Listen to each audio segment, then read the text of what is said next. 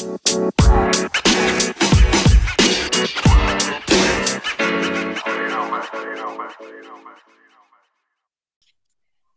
everyone, and welcome back to our podcast. Um, sebelum Euro 2022 15 hari ke depan, um, eh 15, maksudnya 15 hari lagi, um, sekarang kita ngebahas soal Liga MX Feminil dulu. Um, karena Liga MX Feminil mulainya Juli start juga, ya barengan juga sih sama cowoknya, jadi mulai 8 Juli kira-kira begitu untuk apertura. Jadi final day itu nanti diperkirakan sekitar bulan November. Jadi off-seasonnya lebih cepat setelah setelah apertura tahun ini karena kan ada Piala Dunia Men's yang di Qatar itu kan. Yes, benar. Well, um, soal Liga MX, gimana sih sejarahnya Liga MX? Um, jadi mereka tuh berdiri pada 2016. Awalnya tuh simple sih. Mereka tuh cuman kayak Copa Liga MX gitu kan pertama. Jadi waktu edisi pertama tuh yang Copa itu yang menang Pacuka. Kalau nggak salah Bu F, Eva, Eva SPH tuh baru banget jadi coach Ya baru banget uh, jadi coachnya Pacuka ya, terus yeah. menang di Copa ya. Memang bener sih uh, awalnya dari Copa, kemudian kok Federasi Meksiko ngelihatnya kok oke okay nih dari segi apa ya crowd penonton, terus dia bilang kayak ya inilah tonggak sepak bola wanita Meksiko kita bikin liga akhirnya. Akhirnya ya Federasi Meksiko dari komite eksekutifnya dari federasi bikin liga kan Benar. Kemudian pada saat itu tahun 2016 tuh isinya 21 pemain under 23. Kemudian ada 4 under 17 players dan yang terakhir itu bebas sih dua pemain umur berapapun tuh. Karena kan waktu itu masih percobaan kan ya. Jadi 18 tim itu cuman pemain lokal aja ya ya pemain lokal dan setiap tim harus kayak dikasih kuota kan untuk uh, usia umurnya jadi nggak nggak semua harus pemain senior yang main Iya karena pemain muda oriented itu jadi kita tahu sih seberapa potensial sih pemain ini si A dan si B gitu. Iya sebenarnya developmentnya bagus sih awal-awal di liga itu ya. Tapi ya makin ke sini udah masuk uh, sponsor, kemudian uh, lini bisnisnya pun udah kebentuk, mau nggak mau kan tim juga harus ya oke okay lah untuk development pemain muda masih tetap jalan, tapi ya nggak bisa kayak gini terus. Untuk mencapai bisa juara, bisa dapat gelar itu kan harus ada pemain senior dan pemain asing juga. Nah makanya banyak development yang dirubah dari setiap musimnya. Akhirnya peraturan itu pun akhirnya geser gitu loh. Nggak nggak nggak kepakai lagi. Ya mau gimana lagi? Udah orientednya udah udah bisnis udah udah ngejar juara. Ya harus pemain yang profesional, pemain yang senior yang benar-benar bisa main lah buat tim. Kalau ngandalin yeah. pemain juga agak susah buat ngejar juara dan lain sebagainya. Benar. Um, kemudian sponsornya ya BBVA. Jadi mungkin BBVA juga ngelihatnya, wah ini promising banget. Ya udah kita sponsorin deh gitu jadilah BBVA nyponsorin Liga MX Feminil sampai sekarang? Ya karena mengacu ke Spanyol mungkin ya karena kan uh, Liga Spanyol kan yang di cowok kan pernah disponsorin tuh sama BBVA kemudian kultur Meksiko sama Spanyol ya nggak nggak beda jauh gitu kan. Jadi ya kayak buat mereka ah kayaknya sama aja nih kalau misalnya kita expand uh, expand ke Meksiko kayak nggak nggak jauh beda dari kulturnya. Ya akhirnya BPVA yang jadi sponsor. Sekali. Um, kemudian um, jadi Tigres udah menang empat kali dan tentu saja mereka menguasai um, menguasai klausura juga klausura sebenarnya dikuasai oleh Tigres tapi untuk yang tahun ini justru Chivas yang juara klausura karena Tigres waktu second leg di semifinal tuh wah gila bener-bener amplas gitu. Ya kalau mengacu musim kemarin di semifinal ya, semifinal yeah. performnya kayak nggak meyakinkan, kemudian banyak sektor yang off ya, off perform dalam artian aku ngelihat dari mm. defender itu jadi kelemahannya Tigres, kemudian juga uh, beberapa masalah internal juga yang ada di Tigres juga pengaruh juga sih untuk performa Tigres di musim kemarin akhirnya ya terhenti sampai semifinal. Kemudian Stephanie Mayor setelah insiden dengan Diana Garcia itu jadi turun ya. Kan dia kena hukuman tuh. Ya salah satunya juga uh, itu ya uh, problem itu juga mempengaruhi performa Tigres sebenarnya. Hmm, well kemudian um, Rayadas menang dua kali dan semuanya itu dari di Apertura. Ke, ya ini Apertura 2019 dan 2021 kemudian Amerika itu eh, Amerika juga pernah sih. Kalau eh ntar ntar ntar. Um, Rayadas tuh pertama Rayadas tuh pertama 2019 apa 2020 sih? Gue lupa. Rayadas tuh 2020 kalau eh sekarang 2000 berapa sih 2022 ya? 2020 yeah. kayaknya Rayadas tuh. kalau nggak salah ya, hmm. bisa dicek bisa dikoreksi lagi. Oke, kemudian Amerika juga pernah juga, tentu saja.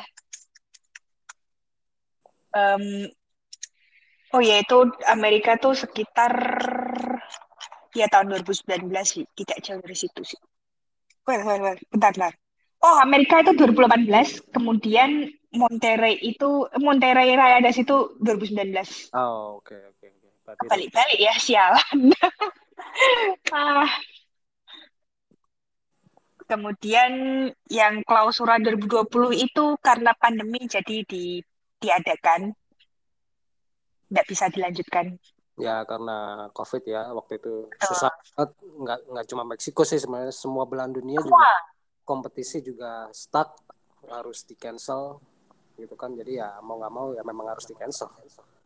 Uh, um, cuman Bundesliga aja sih yang bisa dilanjutkan. Itu yeah. pun memang tanpa penonton, tapi ya mau bagaimana lagi gitu.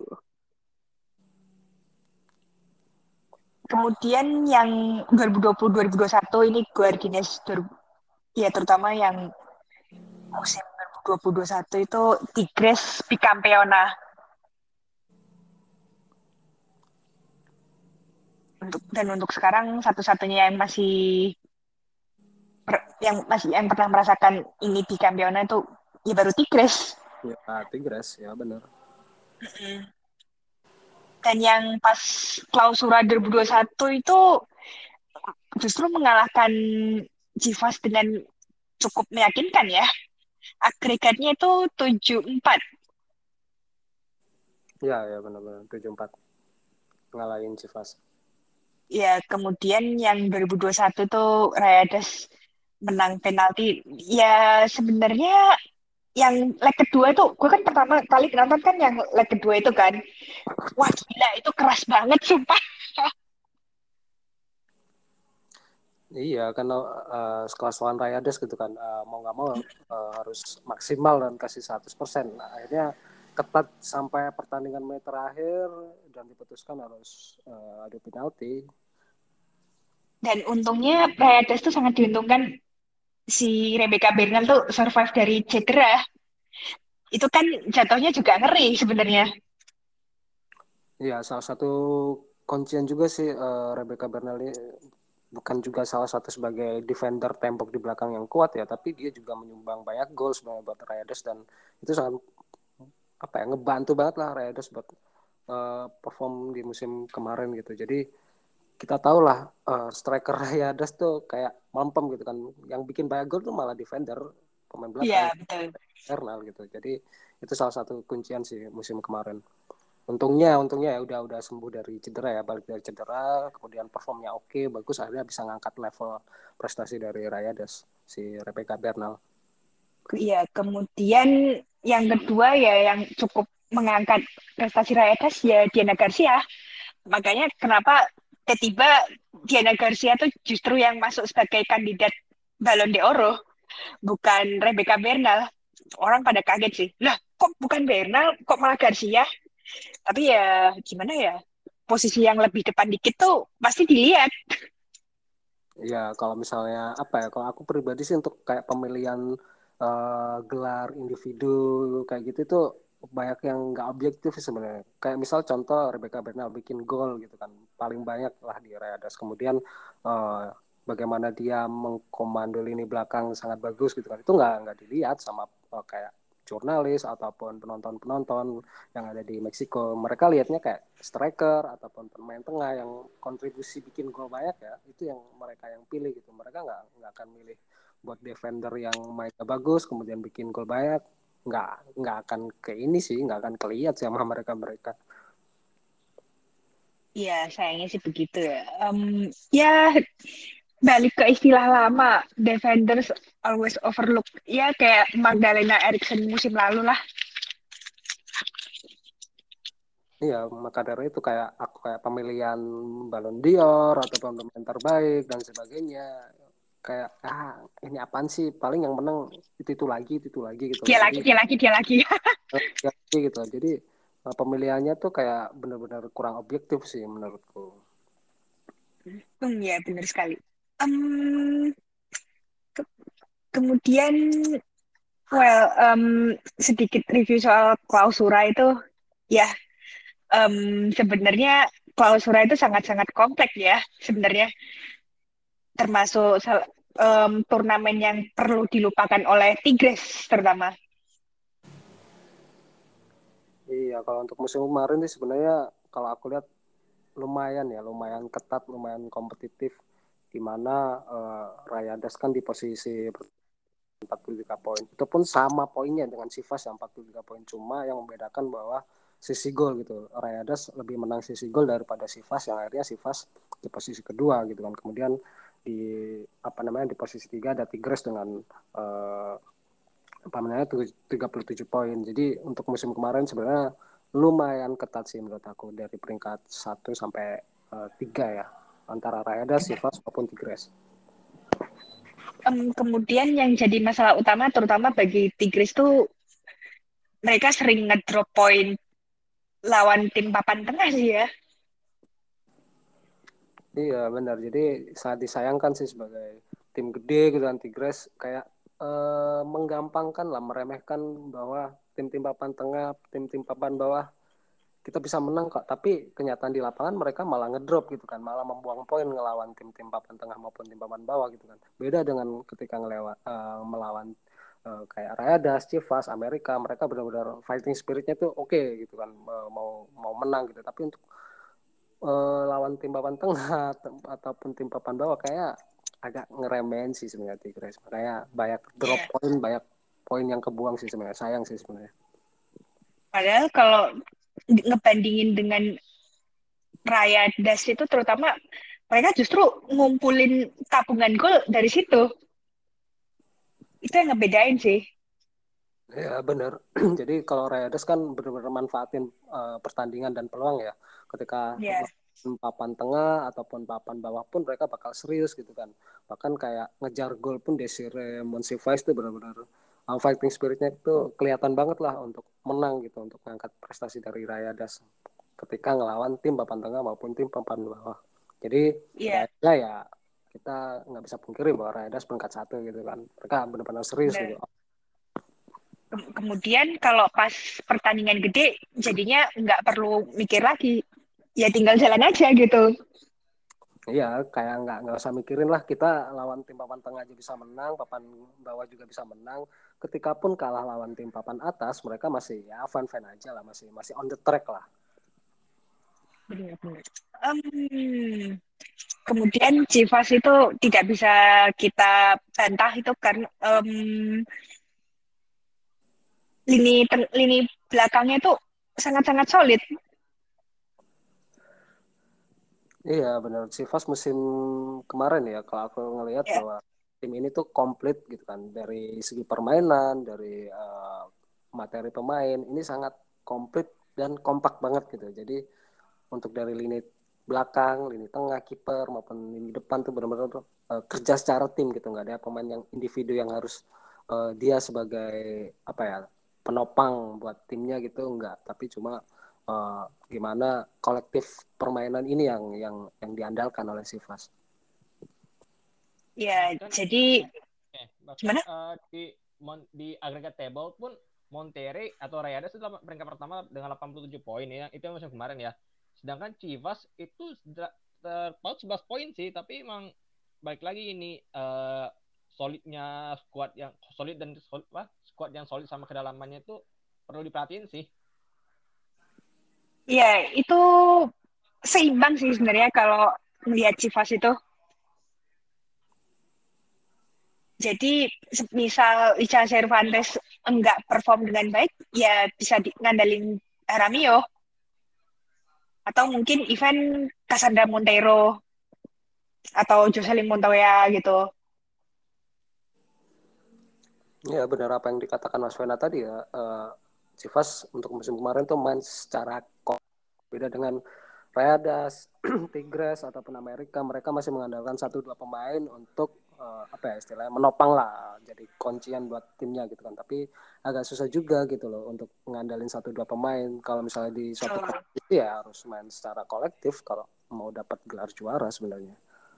Apalagi kalau kayak international break misalnya ya, terus ada pertandingan tunda ya, itu kan pasti ada pertandingan tunda yang harus dipertandingkan kan? Iya.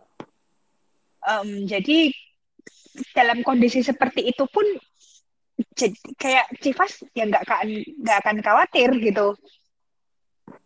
Kalau tinggal pemain kuncinya main di timnas. Um, dan satu hal, Civas itu bener-bener 100% lokal. Yes, betul. Itu yang gue suka. Jadi jadi inget kayak atletik klub nggak sih? Ya kayak atletik klub di Liga Spanyol ya.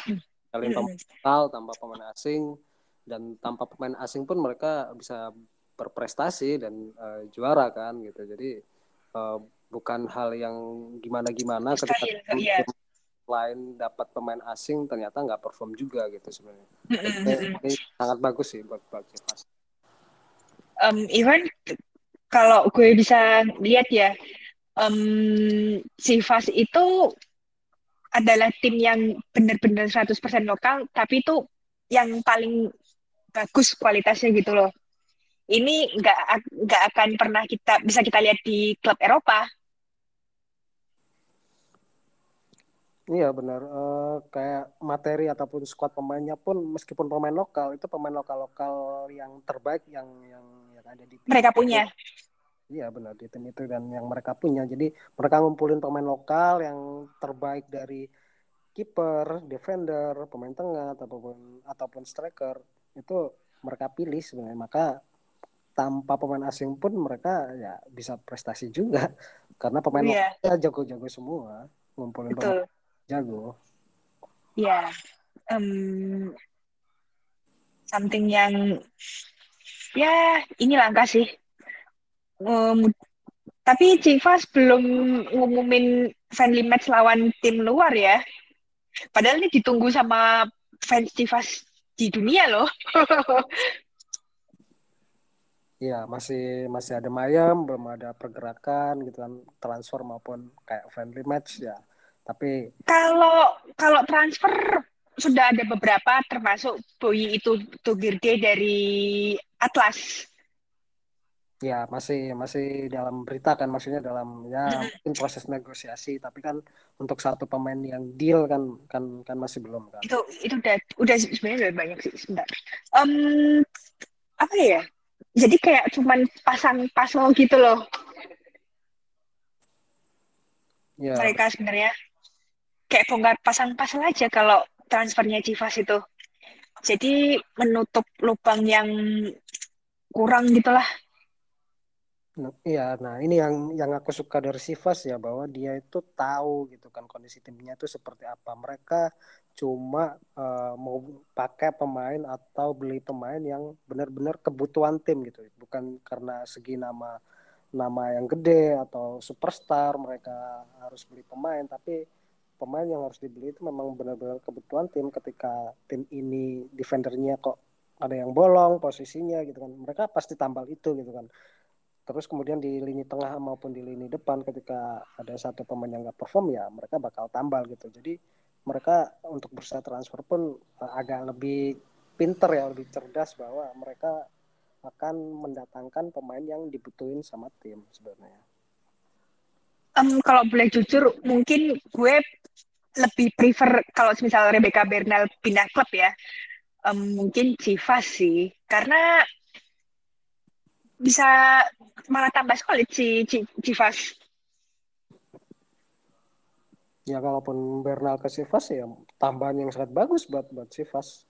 Hmm, karena apa ya daripada ke Amerika tapi masuk ke sistem yang salah gitu loh.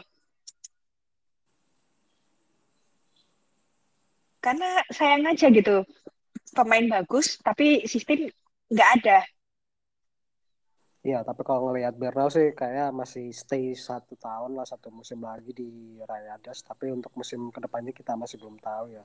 Dia bakal ke tim mana. Tapi kalau prefer untuk tim besar yang cocok untuk Bernal sih kalau aku ya secara pribadi ya mungkin Sivas ya daripada Amerika ataupun Tigres.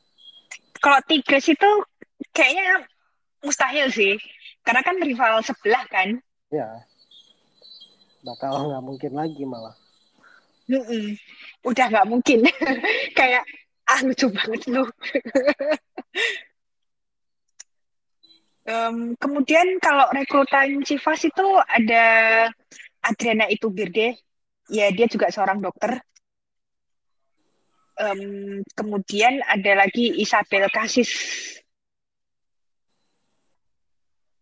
dari San Luis ya semoga dengan tambahan pemain-pemain ini nama yang udah disebut tadi bisa bisa perform lah bisa membantu tim untuk Seva sendiri. Betul banget. Um, ya um, kalau Klausura ini ya udah beberapa dibongkar pas episode kemarin. Kemudian untuk sistem transfer sama nggak sih dengan di Eropa? Transfer kayak nggak beda jauh sih ya kayaknya ya. Karena kan off seasonnya juga sama di pertengahan ini kan di pertengahan tahun kan. Otomatis kalau uh, Liga Eropa beres ya kayaknya di Liga Meksiko juga beres. Tapi kan uh, ada satu apa namanya satu satu sistem bahwa ketika apa namanya klausura ada beres kan masih ada jeda tuh jeda jeda beberapa hari untuk masuk ke Liga nah itu sebenarnya bisa dimanfaatin sih untuk nego pemain ya. Meskipun untuk tambahan pemain untuk main di Liga sebenarnya belum bisa untuk dipakai. Tapi paling enggak jeda waktu untuk musim depan. untuk musim depannya kan buat betul. Buat... untuk turnamen berikutnya. Kalau kasarannya sih begitu ya. Um, itu unggulannya ketika di yeah. ada beres mereka masih bisa nego pemain. Ketika di liga lain masih jalan mereka bisa nego pemain. Uh, sambil nunggu liga ini jalan nego pemain dikit-dikit lah siapa yang bisa deal dan bisa dimainkan untuk di musim depan kalau misalnya deal ya. Iya benar banget. Um, sebenarnya ya nggak jauh beda dari Eropa sih ya. Jadi ke ya free ya free gitu. Atau enggak um, kalau beli sih belum pernah kejadian. Tapi kalau free transfer pasti sudah sangat umum ya. Um, yeah. Kemungkinan yang membedakan adalah jadwal transfer untuk pemain asing dan pemain lokal sih.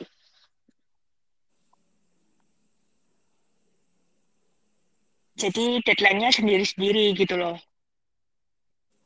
Ya, untuk pemain lokal, eh, untuk transfer ada deadline sendiri, kemudian pemain asing tuh kayak ada deadline sendiri sebenarnya. Jadi kayak dipisahin gitu kan jadi nggak nggak nggak harus semua pemain tuh sama masuknya sama keluarnya juga nggak juga sebenarnya kalau di Meksiko beda dengan di Eropa ya jadi pengklasifikasi untuk transfer pemain asing sama pemain lokal sebenarnya ada perbedaan lah kalau di Meksiko ada tenggat waktunya sendiri-sendiri sebenarnya. Hmm, Oke, okay. um, ya yang jelas tidak serumit NWSL ya. iya sih kalau NWSL itu pakai drafting, trading, pusing. Kemudian ada pemain yang di ban gara-gara masalah dengan klubnya nggak boleh main di sekitaran NWSL sampai tahun depan. Uh, itulah apa namanya tuh uh, NWSL tuh uh, layak ya di sebagai best fragile league in. Iya. Iya. Ya kurang lebih kayak gitu ya. Gitu ya bun. Iya. Um, and then next um, player to watch di Apertura 2022. Um, I will start from Mas Vena dulu deh. Kira-kira menurut Mas siapa aja sih? Aku sih, aku sih kalau untuk pemain agak masih belum jelas ya karena Apertura kan dimulai bulan depan banget ya. Uh, sedangkan bursa transfer aja baru bentar uh, off season yang klausul tahun tahun ini udah dibuat pusing sama Jenny Hermoso itu masih belum jelas ya. Iya betul betul. Tapi kalau untuk um, manajer, tapi kalau untuk manajer itu aku mm, manajer tua ya berarti itu aku ngelihat yang di Juarez ya. Oh yes yes yes. Um, Milagros Martin eh, siapa? Martinez ya? Bentar dicek dulu siapa tahu. FC Juarez yang mbak oh ya Mila Martinez Ya, dulu mantan mantan pelatihnya Albacete. Albacete Balompié. Ah. Kira-kira yes. bisa nggak sih apa itu kalau untuk paling tidak tidak masuk ke peringkat 8 di Apertura gitu ya, Pak. Masuk ke peringkat 8 gitu. Nggak muluk-muluk lah gitu ya. Bener-bener. Um, minimal bisa bisa menggeser Pumas gitu ya ya itu soalnya uh, tim Juarez kan uh, setelah aku baca-baca kan uh, tim matchnya kan ngebeli ibaratnya ngebeli lisensi ngebeli ini sih Lobos Bob Lobos Bob kan iya yeah. baru-baru banget gitu jadi uh, aku sih mikirnya tuh bisa nggak Mila Martinez yang membawa Juarez paling tidak masuk ke peringkat ke-8 di Apertura gitu. Benar. Um, gitu ya.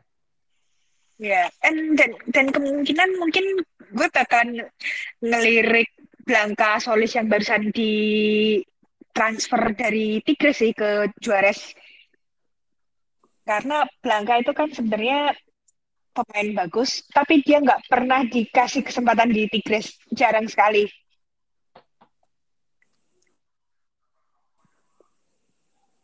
Makanya begitu dia pindah ke Juarez tuh akhirnya bisa nonton dia setiap minggu, nggak harus nunggu lama gitu loh. Ya karena di klub sebelumnya juga jarang dikasih tempat sih, jadi untuk pilihan masuk ke Juarez juga bagus sih untuk nambah ya. Um, kemudian Tigres under Roberto Medina tuh bapuk banget soal rotasi. Ya, salah satu kelemahan Tigres musim kemarin ya kenapa kayak kurang perform ataupun ya performnya nggak bagus lah. Salah satunya ya itu untuk manajemen substitutionnya dari Tigres tuh jelek banget sih menurut aku di bawah Medina. Ya itu sih. Bahkan sampai sekarang itu si Medina masih ngungkit-ngungkit soal pemecatan dia dari Tigres. Ini tuh kayak anak kecil gak sih? Iya kan udah jelas gitu loh bahwa target tim itu harus segini uh, stucknya gitu kan di level ini. Tapi kalau dia nggak bisa ngangkat level timnya sampai segitu ya, ya itu konsekuensi pelatih gitu loh. Kalau uh, kalau pelatih nggak perform ya otomatis tanggung jawab kan ada di pelatih gitu. Ketika manajemen memutuskan untuk memecat dia ya, ya sebenarnya wajar-wajar aja gitu. Nggak usah diungkit-ungkit lagi. Kecuali untuk pemecatannya itu secara hal yang tidak wajar. Dalam artian mungkin oh, untuk masalah gaji pemain, uh, sorry sorry gaji gaji pelatih atau dan sebagainya, tapi bukan masalah di skema permainan ya. Tapi kalau pemecatan dari Tigres sendiri sih buat aku dia lebih ke ini sih tactical team sih. Maksudnya performa di di lapangan tactical timnya dari Medina sendiri. Jadi ya nggak nggak usah diungkit-ungkit lagi sebenarnya itu wajar ya orang Craig Harrington aja legowo. Iya ngapain juga Medina ngungkit-ngungkit? Ya itu salah lu sendiri nggak Iya.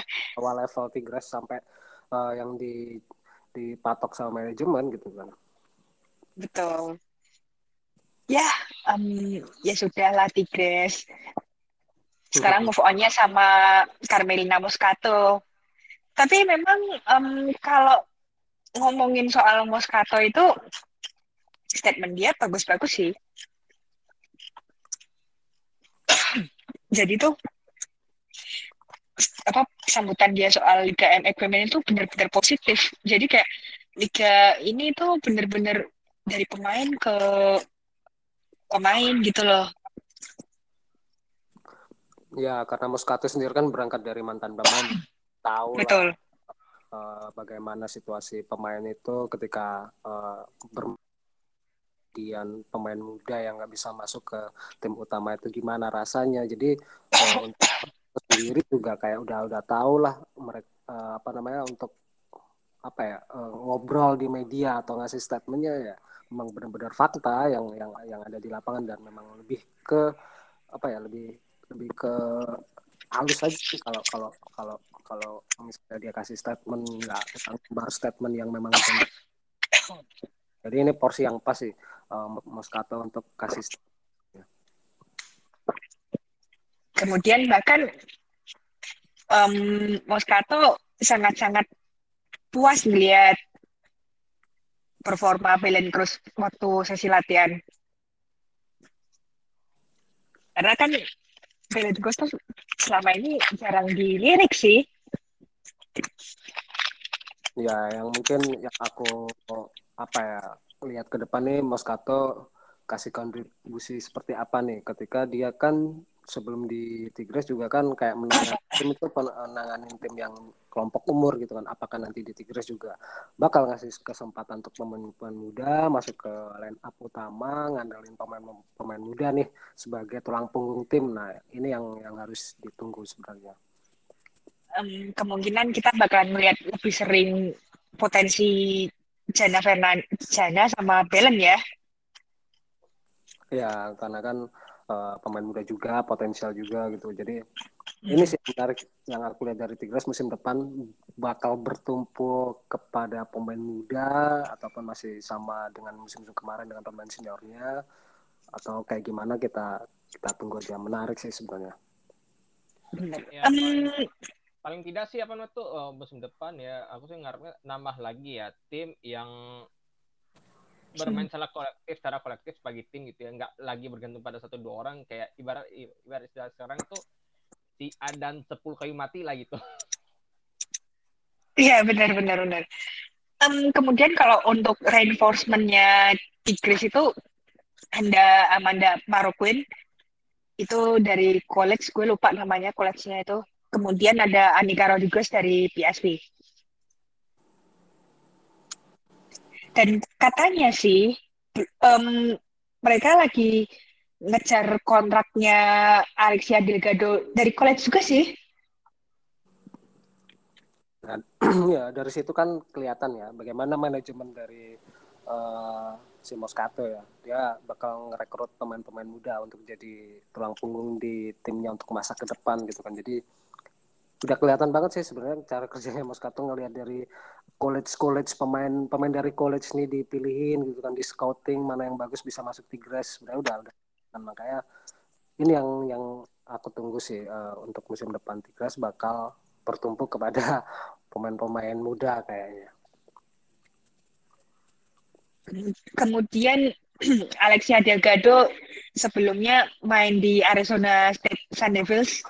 Ya anak NCAA lagi ya um, kita mungkin tahu arahnya Carmelina Moscato ini nanti seperti apa. Kemungkinan bakal lebih banyak ke pemain muda kalau melihat situasinya ini.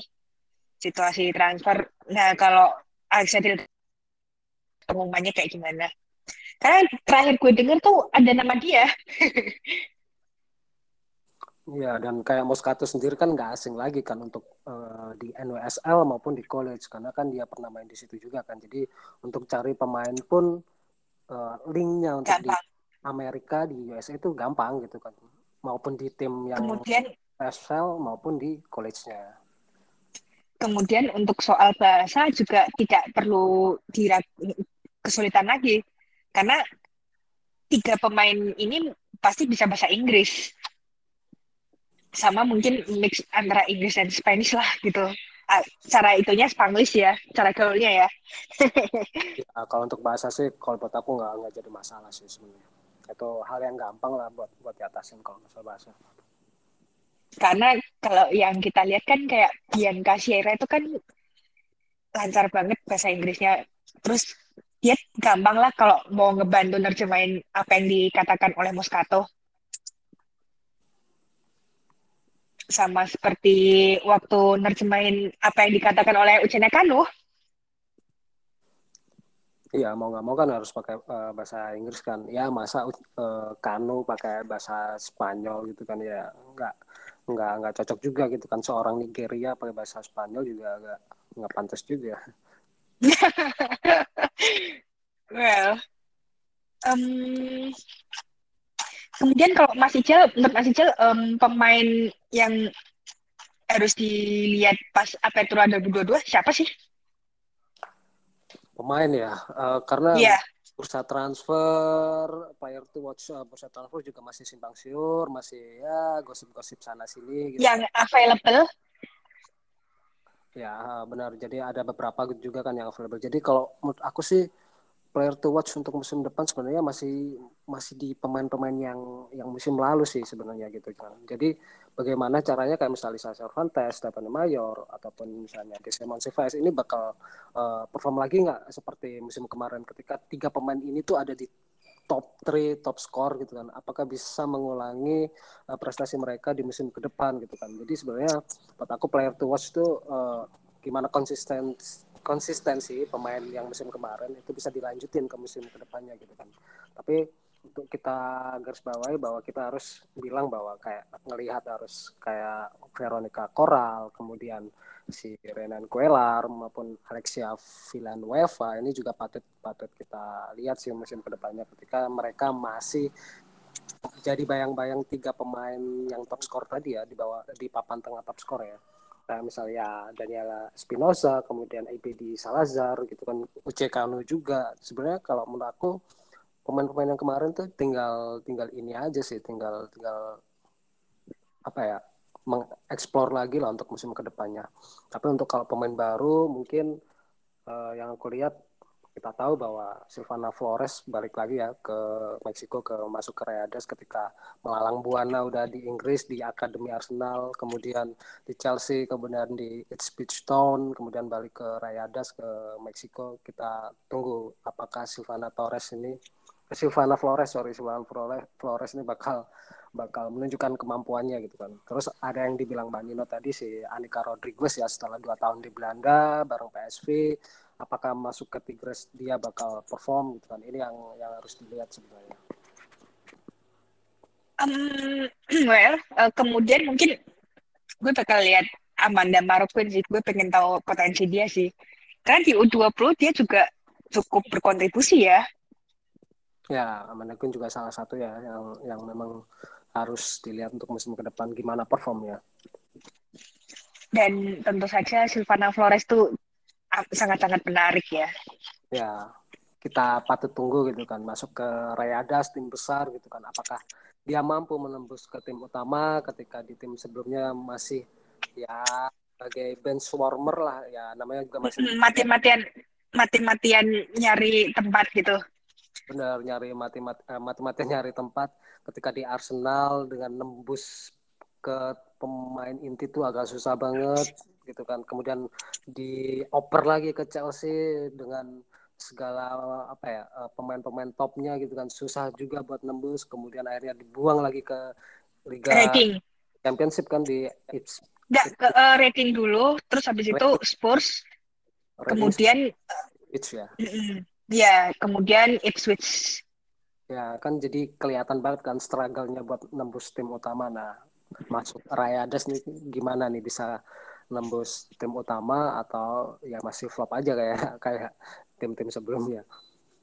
Um, kemudian ini menarik sih karena dia itu kan um, tiga bersaudara dan semua Marcelo pun Marcelo sama Tatiana itu juga pemain bola. Ini menarik sih. Bapaknya sibuk pasti nih. Ya, sibuk ngagenin ya. Sangat sibuk um, dibantu oleh apa Guillermo Ripa dari the marketing jersey. Um, kebetulan agensi TMC ini salah satu favorit gue karena untuk memarketing pemain itu mereka sangat niat. Ya, dan menurut aku salah satu the best sekarang sih untuk agen dari pemain bola cewek ya. Betul. Justru gue setelah tahu TMC itu udah nih, ini agen paling favorit nih, serius nih gitu. Saya meskipun lebih menaungin pemain Latin, tapi niatnya tuh gila sih. Iya, lebih serius gitu kan.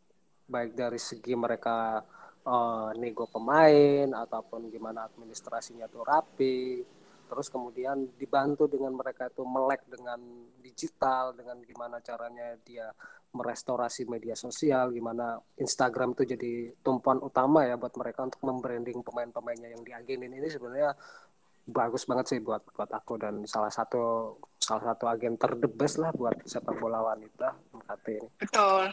Bahkan yang agen agen elit pun menurut gue lewat sih biasa aja gitu iya biasa aja gitu kan. Jadi kayak ya pemain udah beres gitu kan. Nggak nggak apa namanya kayak nggak diupdate bahwa pemain ini uh, pindah ke sini loh dengan harga segini kemudian di, dikemas dengan media sosial yang bagus gitu kan. Kalau MKT Jersey kan enggak gitu. Mereka ngemasnya secara bagus enak gitu kan. Jadi orang orang tuh tahu gitu kan dan menarik gitu kan. Siapa tahu kita misalnya punya anak gitu kan uh, bisa main bola cewek terutama terus uh, dimasukin uh, eh, MKT gitu kan. Jadi ini salah satu daya tarik sih sebenarnya dari MKT um, kemudian um, mungkin yang nomor dua tuh Flow Sport ya. Flow Sport tuh masih termasuk unggul ya. Ya mungkin salah agensinya Midema benar. Mereka, mereka juga totalitas. Benar totalitas dan lebih jago negosiasi ya karena pengalaman mereka agensi kan juga lama banget gitu kan. Betul. Ya meskipun kalau dari segi desain mungkin masih kelihatan belum sempat tapi kalau untuk menego misal meja nih meja nih um, pokoknya gimana caranya anak gue stay di Arsenal gitu Iya. Itu tuh bener-bener diempet-empet banget kan. ya makanya lebih lebih jago lah kalau Nico tapi untuk uh, nge-branding pemainnya kayaknya masih masih kalah sama masih masih kalah sama TMC. Tapi ya. kalau untuk mempertahankan kayak ini fan favorit nih, ini pokoknya lu harus stay nih di sini gitu. Dia nah, itu masih jago sih. Iya, masih jago.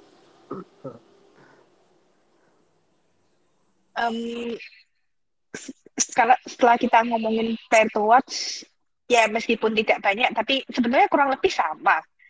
Cuman ya kalau dari gue mungkin karena gue defense oriented, mungkin Rebecca Bernal dan Carol Bernal ya.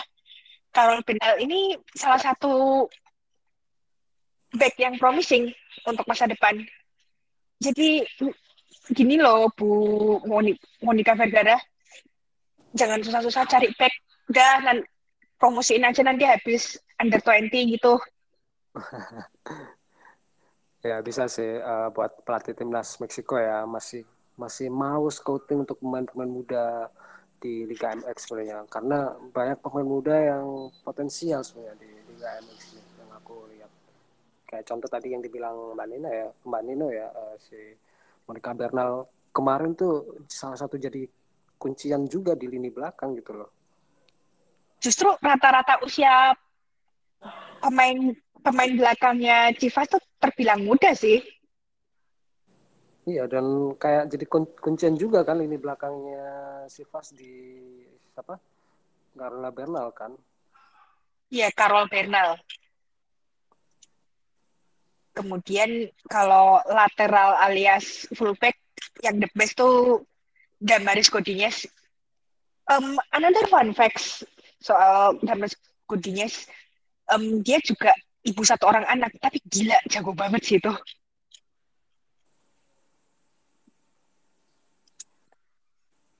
Something yang ya jarang terlihat, tapi dia seperti Sydney Leroux. Ah, iya, iya. Um, Oke, okay, um, next, ya apa sih yang bisa di eh, soal sebentar um, sebelum ke arah ini um, so, kita bahas soal kebijakan baru soal musim baru ini. Gimana? Yang pertama um, yang paling mendasar ya sebenarnya yang paling gampang untuk dicerna adalah pemain asing itu sebelumnya kan ada dua. Tapi untuk mulai musim baru ini dari um, Apertura 2022 ini pemain asing itu ditambah dari sebelumnya dua pemain menjadi empat pemain jadi tambah dua kemudian yang mendasar berikutnya adalah adanya VAR dari Liguila.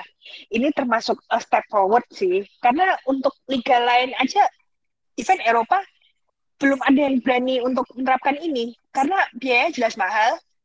Kemudian stadion kebanyakan masih di stadion yang kecil-kecil gitu. Makanya kenapa um, VAR belum bisa direalisasikan di liga-liga terutama di Eropa, kecuali Champions League, ya karena itu Ya benar benar. Ya kayak nyinggung masalah pemain asing tadi ya. Sebenarnya untuk tambahan dua pemain asing ini kayak Federasi Meksiko juga pengen lebih lebih mengeksplor secara global ya bahwa Liga Meksiko ini ramah buat pemain asing gitu. Siapa pun pemain asing yang dari luaran Meksiko kalau mau main di Meksiko ya fan-fan aja masih oke-oke aja gitu. Terlepas juga uh, pemain Meksiko lokalnya sendiri juga bagus, tapi mereka membuka peluang untuk pemain-pemain asing bahwa Liga Meksiko itu bagus loh, uh, share rating, kemudian dari lini bisnisnya juga jalan gitu kan, jadi uh, kayak nambah exposure lagi sih. Tapi balik lagi untuk buat aku sendiri untuk tambahan dua pemain asing sebenarnya untuk dari skema permainan ya, skema permainan secara tim ya itu sebenarnya belum butuh banget sih sebenarnya. Cuma ya itulah uh, keputusan dari Federasi Meksiko bahkan si Fas pun tanpa pemain pemain asing pun mereka bisa dapat prestasi gitu kan ngapain harus pakai pemain asing gitu jadi sebenarnya dengan tambahan dua pemain asing ini uh, Federasi Meksiko ingin membuka luas lah pasar mereka ke global gitu kan bahwa pemain asing uh, ramah lah untuk di Liga Meksiko sebenarnya. Oh ya, menurut Mas Fena gimana sih um, soal kebijakan penambahan pemain asing itu? Apakah berita baik untuk sepak bola Meksiko atau ah tunggu dulu deh gitu. Ini aku agak penasaran juga ini kuotanya kayak gimana tuh entah misalnya misal di beberapa negara Asia, Asia lah apa tuh entah pemain asing atau entah entah, entah satu di antara itu harus dari sesama konfederasi atau gimana nih? Atau free atau free semua gitu? Maksudnya bebas dari free. oh free semua ya? Yes free ini misalnya kalau misalnya untuk beberapa untuk ini sih aku justru penasarannya sih apakah bisa apa tuh menjangkau konfeder menjangkau negara-negara AFC gitu. Iya, itu sih sama sih. Minimal Australia sih ya. Iya sih, di soalnya di beberapa liga Eropa gitu terlebih dengan work permit yang work permitnya kita ini yang agak belibet gitu ya bisa jadi alternatif juga sih bagi pemain-pemain dari negara-negara AFC kayak Jepang, Korea Selatan, Australia gitu ya. Belum mana tahu lah bisa di mencakup ASEAN juga gitu ya. Untuk sebagai alternatif gitu jika ingin meningkatkan kualitas gitu ya sekaligus uh, mempertajam kekuatan gitu ya dari timnasnya gitu. Benar. Hmm, tapi kalau melihat um, seberapa banyak talent-talent di Meksiko itu sebenarnya kalau untuk penambahan pemain asing mungkin satu pemain cukup sih. Tapi dengan alih-alih dua penambahan dua pemain asing itu sebenarnya jadi kayak kesempatan buat tim-tim lain untuk mendatengin pemain bintang sih. Ini contoh yang paling gampang adalah rumor Jenny Hermoso yang lagi beredar luas sekarang ini.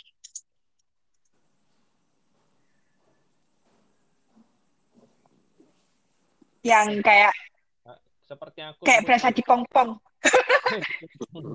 pingpong pingpong Pingpong. tapi gini sih tapi gini sih apa itu kalau misalnya untuk tim eh, top tim top maksudnya tim top gitu kayak Tigres dan kawan-kawannya tuh eh, justru malah jadi beban di gaji sebenarnya Ya, itu yang dari kemarin em, salah satu pegiat sepak bola Meksiko itu concern kayak gitu.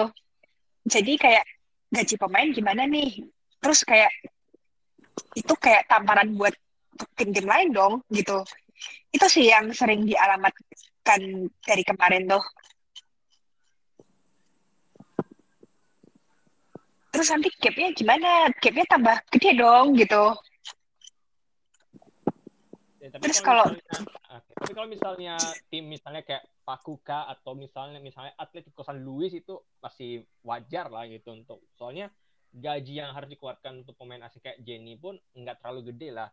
Atau mungkin contoh atau atau mungkin eh, misalnya misalnya ya eh, Risa Shimizu yang di Tokyo Verdy Beleza kan. Rum misalnya dikaitkan sama Suarez tuh. Pun eh, gaji yang dikeluarkan kalau misalnya misalnya rumornya beneran kejadian tuh ya nggak terlalu besar lah gitu. Paling tidak itu menyeimbangkan kualitas itu antara tim-tim middle to middle to bottom sama yang top gitu paling ya masalahnya kalau misalnya di pemain Asia non misalnya pemain Asia selain Filipina gitu paling kesulitan di, di kultural kali sama bahasa itu doang sih Iya, benar. Em, kemudian kalau Jenny benar-benar jadi pindah ke Meksiko, ya, ya setelah kita tahu kota pemain asing ditambah jadi empat itu kan ini jelas membuka peluang terutama untuk Jenny sendiri. Apakah ini bisa memotivasi tim Liga MX lain buat mengimprove yang basic-basic kayak investment dan gaji gitu? terutama tim yang lebih kecil ya. Karena kan kita tahu itu yang sering disinggung adalah Cruz Azul. Karena Cruz Azul tuh kayak seolah-olah nggak peduli sama tim ceweknya. Jadi tim ceweknya tuh selalu dimainkan di lapangan latihan gitu loh. Oh ya kayak alter kayak di apa sempat disinggung soal alternatif ven- alternatif ya kalau di. Wikipedia kecatat tuh kan kalau untuk uh, alternatif venue itu paling besar itu Quetararo yang dengan kapasitas 4 ribuan lah Betul. Itu kan memang em, kalau Querétaro tuh kan eh, namanya bener kan atau enggak yang bisa disebut Galos kan. Itu memang punya stadion khusus untuk tim perempuan sendiri. Memang begitu. Dan Galos itu adalah satu-satunya yang punya stadion khusus tim perempuan. alternatif ven alternatif venues kalau untuk Cruz Azul tuh insta instalaciones La Noria kapasitas 2000 penonton Iya betul, memang itu sih kalau pertandingan kandangnya Cruz Azul, makanya mereka sering dikritik karena kan kita tahu em, sebagian besar tim Liga MX itu kan mainnya di stadion utama. Ya katakanlah lebih dari separuh musim ini loh. Iya, masa segelas 3MX stadion 2000 ya ngapain gitu. Iya, Bakal diprotes. bahkan Amerika sendiri rencananya untuk musim ini main di Azteca Mereka kan benar. em, kayak mengupgrade gitu kan Em, tentu saja Karyon juga sadar nggak selamanya main di Koapa terus? Gitu. Nah, makanya diharapkan dengan pemain asing datang dengan dua tambahan pemain ini kan bisa memacu penonton gitu kan untuk untuk datang gitu kan sebenarnya untuk memancing animo lah. Meskipun di Liga Meksiko sendiri animo sudah sudah gede gitu kan tapi Oh. tim-tim papan tengah ataupun papan bawah. Kalau misalnya bisa dapat pemain asing kemudian bagus ini kan bisa memicu penonton atau supporter bisa datang langsung kan untuk nonton timnya langsung Betul.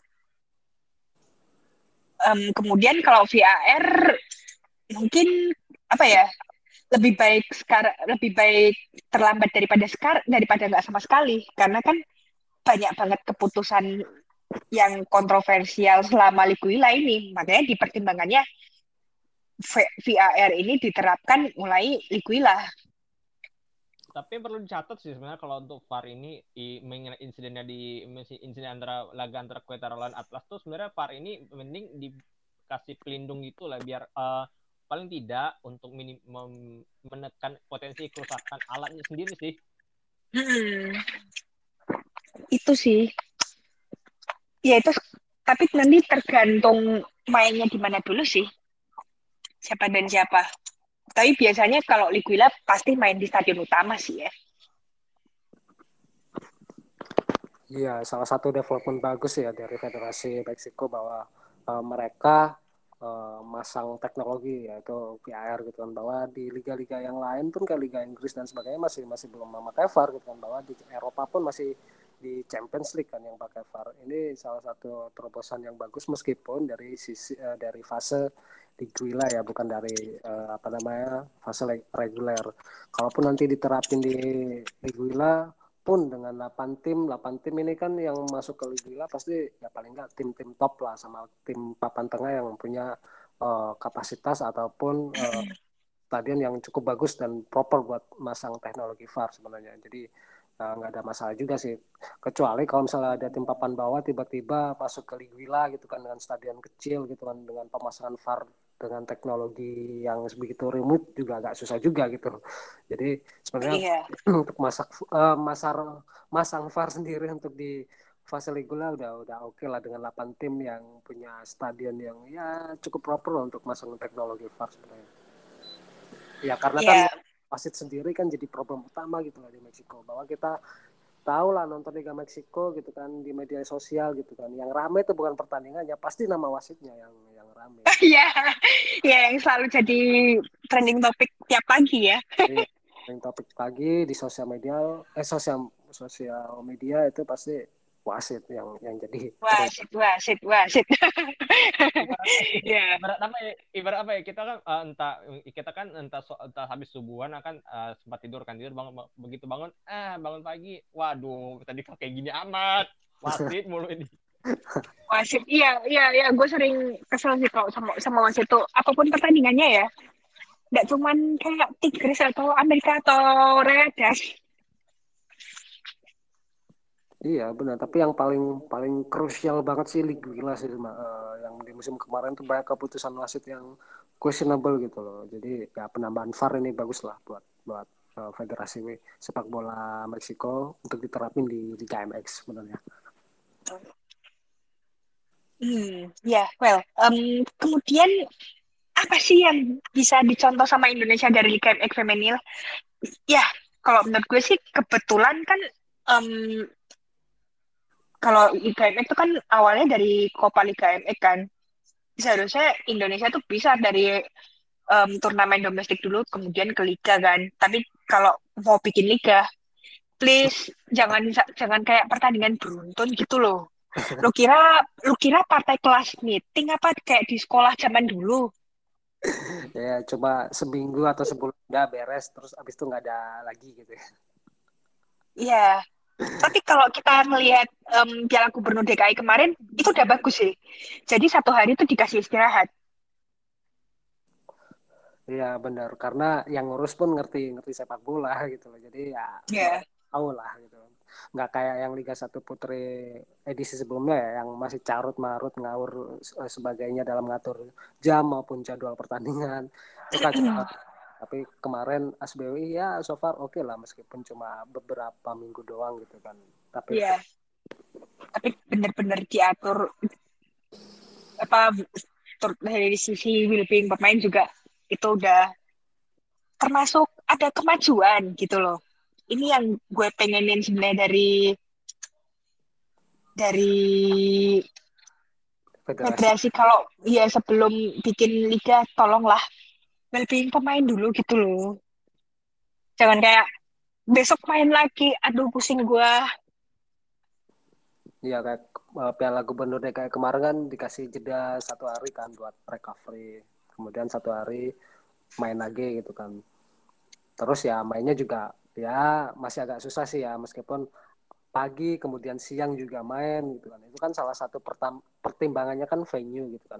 Venue kalau misalnya sewanya terus makin malam itu kan balik lagi soal finansial kan. Jadi Betul, betul.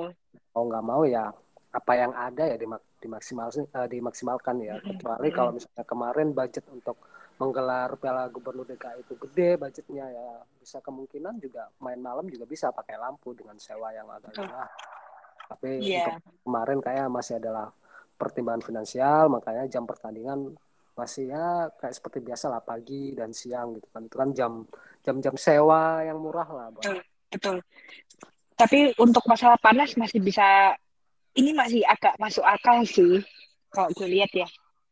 ya. Yang kemarin gue rasain kemarin tuh ya still normal lah. Ya kalau pagi masih normal ya, tapi kalau main udah jam 11 jam 12 dengan lapangan sintetis. Nah, itu yang jam 12 itu itu, itu gila, itu gila banget sumpah. Kemarin tuh wah yang gue datang hari Minggu tuh wah gila sih jangankan pemain ya yang main di lapangan sintetis di tengah lapangan. Kayak aku yang ngefoto di pinggir lapangan aja anjir panas banget anjir gitu. itu yang nggak iya. ngapa-ngapain ya cuma cuma ngefoto doang lari sana sini dikit kemudian istirahat gitu kan. Coba bayangin yang jadi pemain gitu kan. Lari ke sana ke sini gitu kan di tengah terik matahari dengan rumput sintetis plastik gitu kan. Otomatis ya panas banget sih kalau main siang. Betul betul banget. Sama ini sama ini siapa tuh uh, yang bisa dipelajari di sini untuk dari Liga MX Female itu broadcasting atau TV uh, eh, siar, siaran TV ini tolong tolong lah udah capek-capek. Artinya gini di yang uh, pemerhati sepak bola wanita yang datang ke stadion langsung aja udah cap udah dibuat capek lagi sama ini sih kampanye biar enggak lagi menjadi bahan nih gitu kan. Iya, ya, ya, benar, benar, benar um, kemudian ya apa ya yang diperhatikan tuh kualitas pertandingannya bukan kayak objek-objek tertentu itu. Gue kesel sih gue ngeliat beberapa di sosmed itu. Iya, kayak kemarin kan rame kan di final bahwa uh, seorang komentator gitu kan di, di TV ditayangin di TV nasional ataupun YouTube TV nasional gitu kan membahas yang memang nggak ada hubungannya sepak bola sebenarnya ini yang yang di, sangat disayangkan sebenarnya akhirnya meng, banyak mengundang kontroversi kemarin gitu kan yang akhirnya dikasih statement lah sama exco SBI bahwa udah ditegor uh, si presenter sama pihak dari televisinya gitu Iya, iya. Itu seharusnya jadi apa lagi? Terus soal ini sih penjadwalan gitu ya. Soal kalau bisa sih apa untuk kalau untuk uh, operator entah siapa pun untuk dari SBA, SBI atau ada kerjasama dengan pihak lain apa itu? Penjadwalannya itu mesti penjadwalan sama ini jumlah timnya gitu. Kalau misalnya uh, misalnya 10 ditambah persis kan untuk jadi 11 kan yang udah udah di lock gitu sama liga untuk jadi peserta liga satu putri kan. Ya paling tidak sih uh, penjadwalan itu mestinya memper, memperhatikan banyak hal. Salah satunya kesehatan para pemain terus pemikirannya pikir kesehatan fisik pemain sama ini sih uh, tim pelatih juga itu. Mereka bukan ini sih bukan super power gitu. Maksudnya berarti kan juga mesti rehat juga ya. Tim pelatihnya itu juga mesti rehat ya untuk mempersiapkan satu laga ke laga berikutnya. Dengan catatan uh, mestinya sih ada rehat paling nggak satu dua hari lah untuk uh, dari satu laga ke laga berikutnya. Apalagi kemungkinan besar uh, Liga 1 Putri ini mana tahu ya pun itu dilaksanakan secara home away gitu. Misalnya 10 iya. nih. 10 10 yang pertama di 2019 ditambah Persis Solo belum belum tahu aku sih belum tahu ya apa ada tim-tim lainnya bakal tim baru lainnya bakal apa, meluncing squad wanitanya entah itu di Liga 2, Liga Liga 1 yang enggak ada enggak ikut gitu. Contohnya ambil anggap aja kayak uh, per uh, di musim lalu ya musim lalu tuh Persipura yang berta yang semifinal walaupun tim Liga, prianya terdegradasi ke Liga 2 atau mungkin uh, apa ya Barito Putra lah yang bisa Barito Putra yang nggak ikutan bisa sih sebenarnya. Cuma mungkin kalau misalnya di lock dari 11 itu perhatiin juga sih apa tuh fase-fase tertentu ya. Kalau misalnya contoh seri A yang bagi dua setelah reguler itu aku rasa cukup kompetitif juga ya dari segi ini sih kompetisi. Sama ini sih penjadwalan juga mestinya memperhatikan juga sebenarnya hal terutama terutama kesehatan pemain diselingi dengan jam tayang yang sehat lah gitu ya. Benar benar. Iya, pertandingan pagi siang aja penontonnya banyak loh di YouTube kan kemarin ada datanya kan. Jadi kalau main di jam prime time pun kita nggak bisa bayangin berapa banyak orang yang nonton gitu sebenarnya. Iya. Um, kemudian ya jadwal apertura udah ada sih. Jadi apertura itu dimulai dari 8 sampai 11 Juli. Ya, ini kan memang kita tahu uh, ini udah pasti tabrakan sama turnamen-turnamen major karena yang yang liga cowok itu memang diseragamin sama apalagi yang divisi 2 yang alias um, expansion gitu. Kemudian ada apa aja sih sebenarnya? Um, kan yang jelas kan yang jadi poin itu kan nanti ada Klasio Regio, eh Klasiko Regio, terus habis itu sama Klasiko Nasional.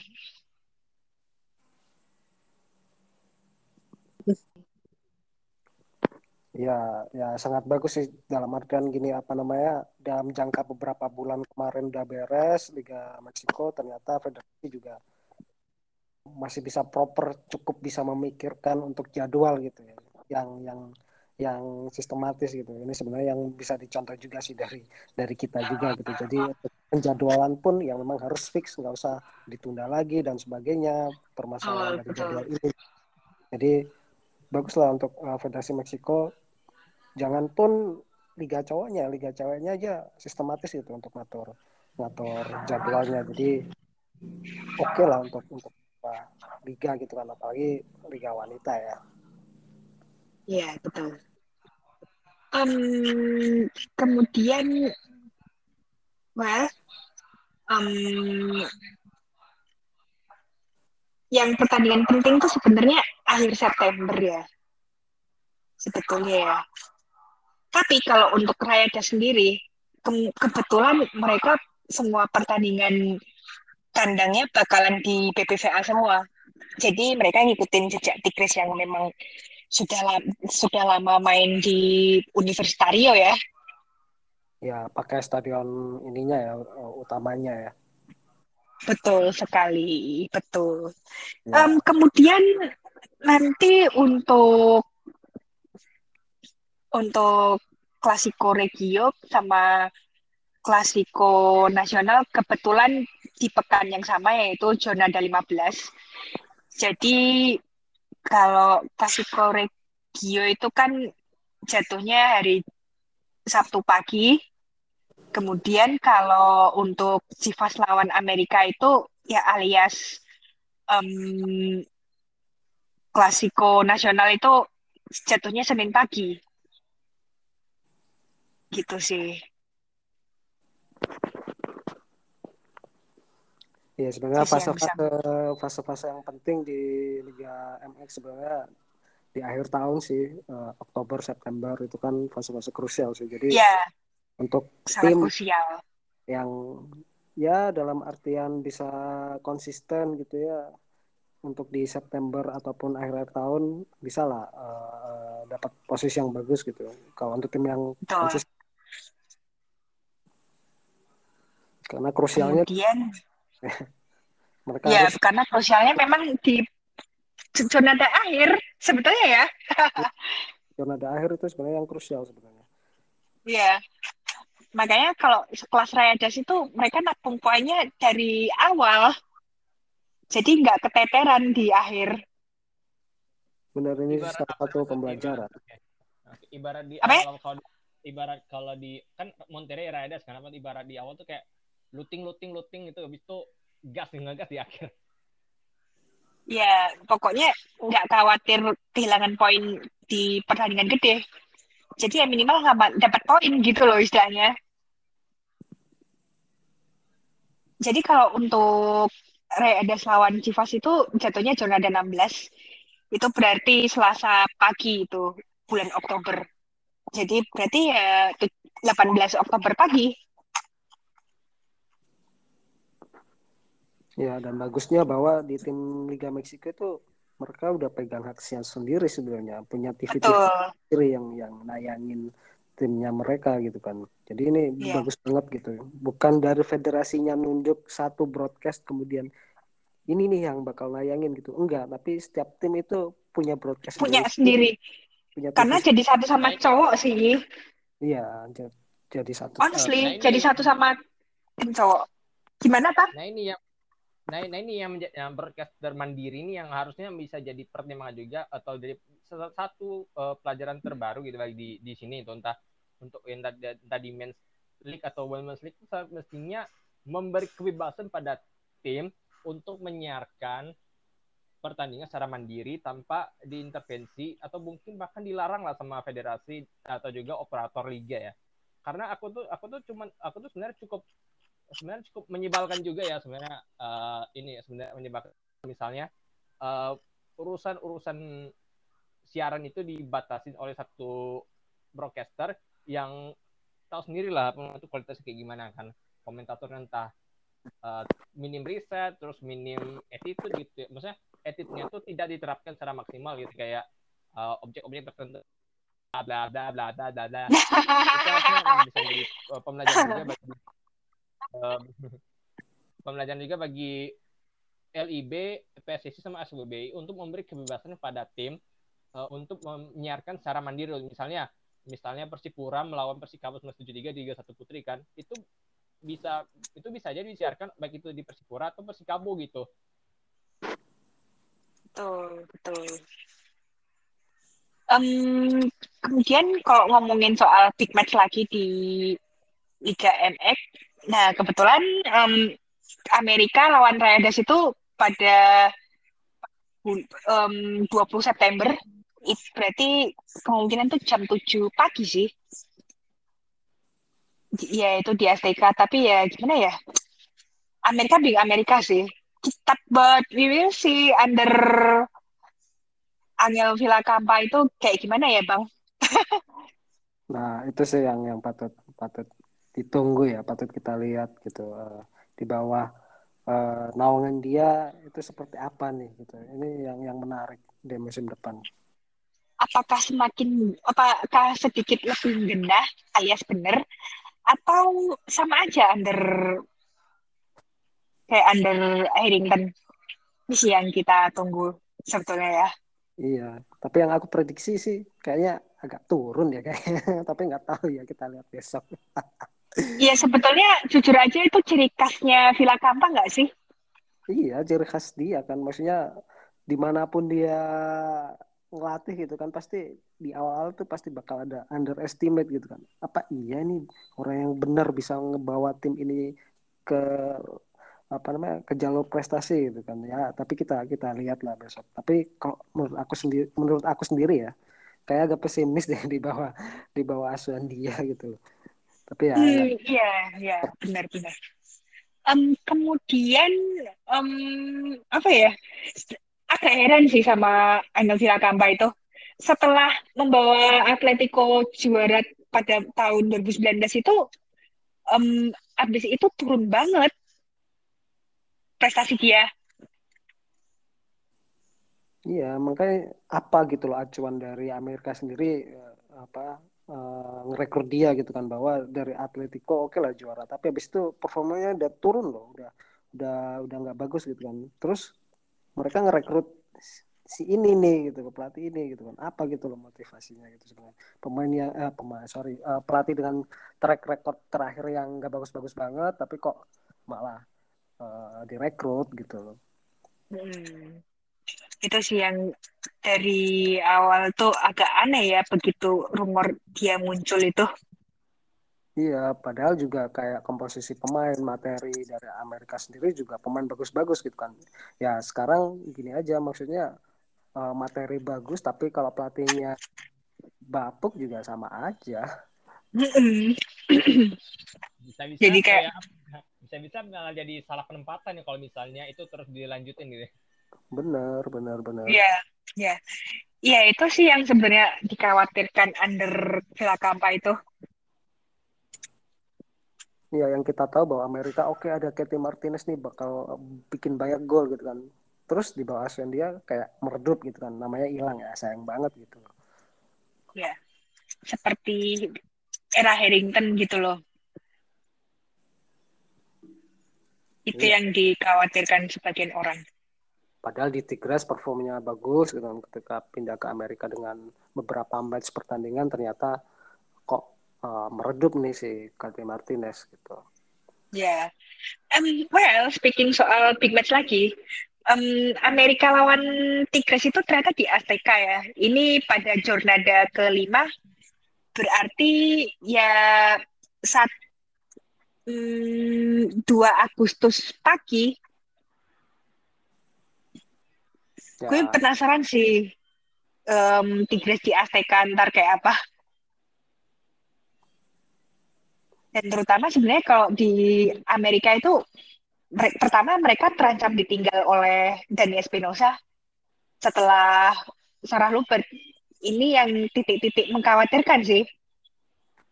Ya mungkin Espinosa udah tahu ya uh, si Villa Kampani yang ngel ngelatih daripada gua ikutan papuk mending gua cabut aja mungkin kayak gitu ya pikiran kotornya kali ya. Uh, ada sisi personal juga sih Nah, katanya personal personal personalnya mungkin dia ingin deket sama hmm, pasangannya itu bisa jadi ya. Ya ya ya bisa jadi. Ya itu sih um, makanya gonjang ganjingnya memang ke Solos. Tapi kita nggak tahu nanti pelatih Solos siapa itu. Ini masih misteri sih. ya siapa pun pelatih Solos kalau misalnya si Espinosa mau lebih deket gitu kan sama pasangannya ya nggak bisa dihalang-halangin juga gitu sebenarnya. Iya, iya mungkin udah, ah, oh, aku udah agak-agak umur nih, tapi ya waktunya gue deket sama pasangan gue lah. Ya ini kayak Pernilla Hardy dulu sih ya. Ya benar. Akhirnya ya itu sih. Dekat ke Magdalena Eriksson ketika Chelsea punya tawaran yang bagus uh, dari segi gaji juga oke okay, main bareng pasangan ya mau gimana lagi kalau nggak nolak gitu akhirnya ya akhirnya diterima aja kan betul um, kemudian oh ya nonton MX itu di mana sih orang kan sering mungkin bakalan nanya ini juga kan karena kita tahu potensi kepindahan Jenny ke Meksiko tuh bakalan banyak orang yang nanya ini nih. Jadi um, kalau nonton di mana, pertama start dari Tigres dulu yang paling gampang. Um, Tigres itu biasanya pertandingan kandang itu mereka ada di Facebooknya Tigres Feminil. Itu insya Allah pasti ada. Itu sudah berjalan cukup lama ini streamingnya. Kemudian kita beralih ke Amerika Nah, Amerika pertandingan kandang, apa pertandingan kandang juga sama di Facebooknya Klub Amerika Feminil atau enggak di YouTube-nya Amerika Feminil. Nah, kok di YouTube itu kan pasti lebih gampang kan? Karena yeah. kalau kalian punya gadget itu bisa oke, okay, um, gue tinggal pasang apa tinggal masuk aplikasi YouTube cari beres gitu. Ya, sebenarnya kalau, kalau broadcast sendiri di Liga Meksiko nggak nggak terlalu nggak terlalu sulit ya karena yang kita udah bilang tadi bahwa setiap klub itu punya tempat broadcastnya sendiri untuk bisa nonton pertandingan entah itu dari Facebook ataupun media sosial yang lain bahkan mungkin di musim depan beberapa tim di Liga Meksiko baik dari tim dari papan bawah, papan tengah ataupun papan atas itu bahkan bakal memaksimalkan akun YouTube mereka sebenarnya. Betul. Menyiarkan pertandingan. Jadi untuk masalah broadcast sendiri pun kayak nggak nggak jadi masalah ya. Meskipun uh, beberapa ada TV berbayar, tapi beberapa tim juga masih memanfaatkan media sosial mereka yang free gitu kan untuk uh, penonton-penonton yang biasa gitu untuk untuk nonton pertandingannya gitu jadi nggak nggak kesulitan juga um, kemudian kalau semisal ada broadcaster yang di Fox Sport gimana nih gitu. Terutama ini kan terjadi pada Pacuka, Civas, Rayadas, um, kemudian Solos juga. Kalau Atlas namanya TVC. Gue kalau nggak kalau gue nggak salah inget ya, tuh namanya eh, oh TVC, TVC ya. Sama kayak Puebla dan Querétaro alias um, Galos ya. itu pasti di situ. Nah, pas biasanya kalau misal di Fox Meksiko, gimana ini berlaku juga pada Chivas, ya um, itu ada di biasanya orang-orang streamer itu biasanya naruh streaming Fox itu ke YouTube. Jadi kalian harus pinter-pinter cari-cari info. Pokoknya 15 menit sebelum pertandingan gitu loh. Itu saran dari gue ya kalau misal itu ada di Fox Sport atau TVC gitu. Tapi kadang-kadang kalau match Rayadas apalagi kalau match di kandang kadang-kadang ya di pertandingan tertentu mereka suka nayangin di YouTube juga YouTube-nya Rayadas gitu loh kemudian kalau misalkan pertandingan kandangnya Pumas Pumas itu kan di fix namanya ya um, biasanya kalau fix itu nanti um, ada sih di webnya itu um, nanti kamu tinggal pakai VPN Amerika aja itu udah good to go. Um, nanti kalau misal ada pertandingan dari misalnya pertandingan Tigres atau apa gitu main di kandangnya Pumas atau misal Juarez misalnya ya um, nanti atau enggak um, wait uh, Cruz Azul. Uh, nanti gue kasih petunjuknya pas pertandingan itu berlangsung. Ya, memang kayak gitu sih kehidupan streaming itu, teman-teman. Apalagi yang streamer-streamer yang doyan nyari link haram. Iya, kadang-kadang ada akun namanya Kari Kemis. Um, itu dia pasti naruh link-link streaming di Google Docs. Nah, itu salah satu opsi paling aman ya itu nggak akan kan nggak akan kena blok akun sosial media kalian gitu loh karena ini pernah kejadian pada Women's Putih ID 4 tahun lalu, di mana akun kami terpaksa harus ditangguhkan gara-gara nyebar link streaming. Itu pusing banget ya Allah, gue itu dulu. Mulihin akunnya itu setengah mati. itu berapa tahun ya sampai bisa aktif ya. lagi ya? I think tiga bulanan sih waktu itu. Tiga bulan ya? Ya, ya namanya juga punya akun fanbase itu pasti ada up and down-nya. Tapi dengan dengan banyaknya interest orang-orang kita di sepak bola perempuan tuh jadi semangat lagi gue itu. Ya dong, harus tetap semangat dong buat men-share yeah. sepak bola wanita ke teman-teman yang lain. Iya betul. Oh iya, kenapa harus lo harus nonton Liga MX Feminil? Karena satu hal, um, hampir sebagian besar pertandingan kandang tim-tim Liga Feminil itu mainnya di stadion utama. Um, ini something yang nggak bisa dilakuin di tim-tim besar Eropa sekalipun, karena pasti mereka mainnya di stadion khusus tim perempuan atau di tempat latihan Kecuali kalau pas pertandingan Champions League, nah itu lain cerita. Pasti main di stadion utama karena malu dong kalau lo udah main di Champions League, ditayangin di Dazun, terus lo masih main di stadion biasa-biasa aja itu makanya kadang inisiatif tim-tim Eropa itu mainin pertandingan kandang mereka di Champions League di stadion utama gitu. Iya benar, salah satu kenapa kayak aku interest dengan Liga MX ya, karena tim-timnya tuh main di stadion utama gitu kan. Yang otomatis kalau stadion utama kan lebih gede, kemudian banyak nyerap penonton. Nah, atmosfer itu yang yang aku suka gitu dari sorak-sorai penonton, full gitu kan eh, orang-orang pada datang ke stadion. Even ini cuma sepak bola wanita loh ya bukan cowok ya wanita pun banyak perminatnya gitu loh di Meksiko dengan mereka uh, datang ke stadion entah itu anak-anak emak-emak gitu kan itu pada datang loh ke ke stadion buat cuma nonton sepak bola wanita gitu jadi salah satu atmosfer itu yang yang apa ya, yang aku tertarik nonton Liga MX gitu kan. Kemudian misalnya salah apa ya salah satu lagi itu kayak misal salah satu tim lah main di home gitu. Jadi kayak ada intervensi internal gitu kan. Kayak misalnya di Solos ataupun di mana gitu. Jadi MC-nya tuh kayak intervensi gitu di menit-menit terakhir. Iya, lucu. ganggu pertandingan gitu ganggu pertandingan. Ini yang, yang seru sih sebenarnya. Iya. Salah. iya itu. Kemudian lampu lampu stadionnya itu kayak agak digelapin gitu kan jadi kan kayak agak menteror tim tamu gitu itu yang sebenarnya yang yang seru sih Iya, terus habis itu kalau kayak di Tigres misalnya ya atau di Solos ya, kalau tim tuan rumah ngegolin, pasti lampunya di kedip-kedipin. Itu Iya. kocak sih.